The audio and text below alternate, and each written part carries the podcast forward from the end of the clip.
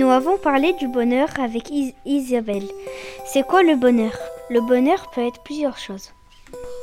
Comme un grand philosophe, Sénèque le dit, le bonheur est dans le fait de ne pas se contrarier sur des choses que l'on ne peut pas arranger.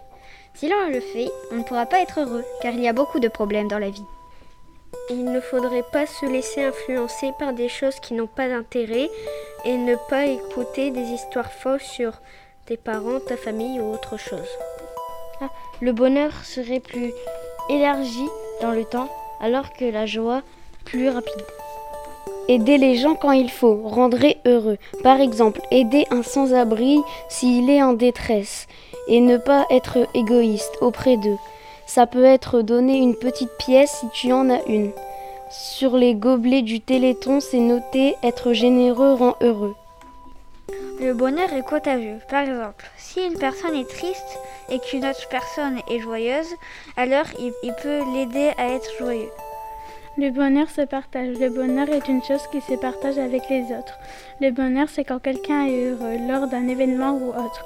Si une personne est heureuse, d'autres peuvent l'être aussi. On peut tous ressentir du bonheur. Si mes proches ressentent du bonheur, je ressens du bonheur.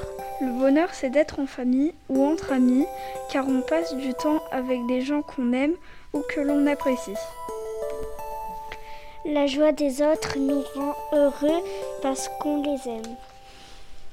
Quand une personne est triste, on peut lui donner notre bonheur et lui remonter le moral. Quand une personne est malade, on peut la réconforter.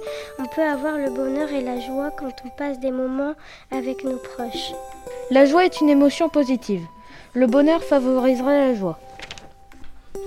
La joie amène du bonheur quand on ressent de l'amour, de l'amitié.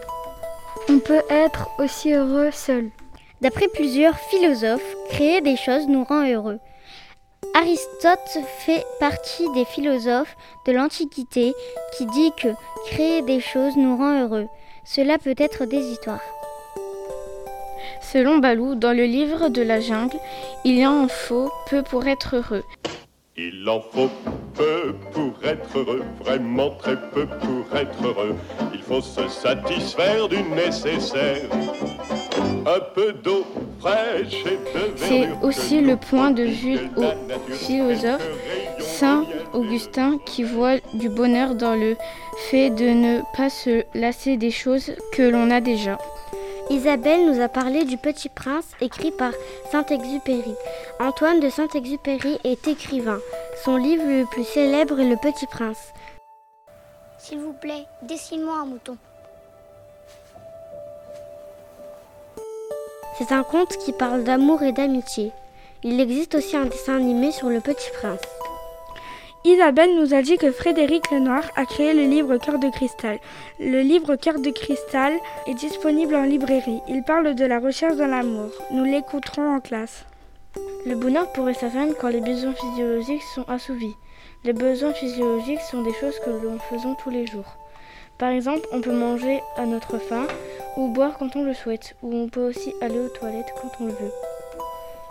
Il ne faudrait pas se laisser influencer par des choses qui n'ont pas d'intérêt et ne pas écouter des histoires fausses sur tes parents, ta famille ou autre chose.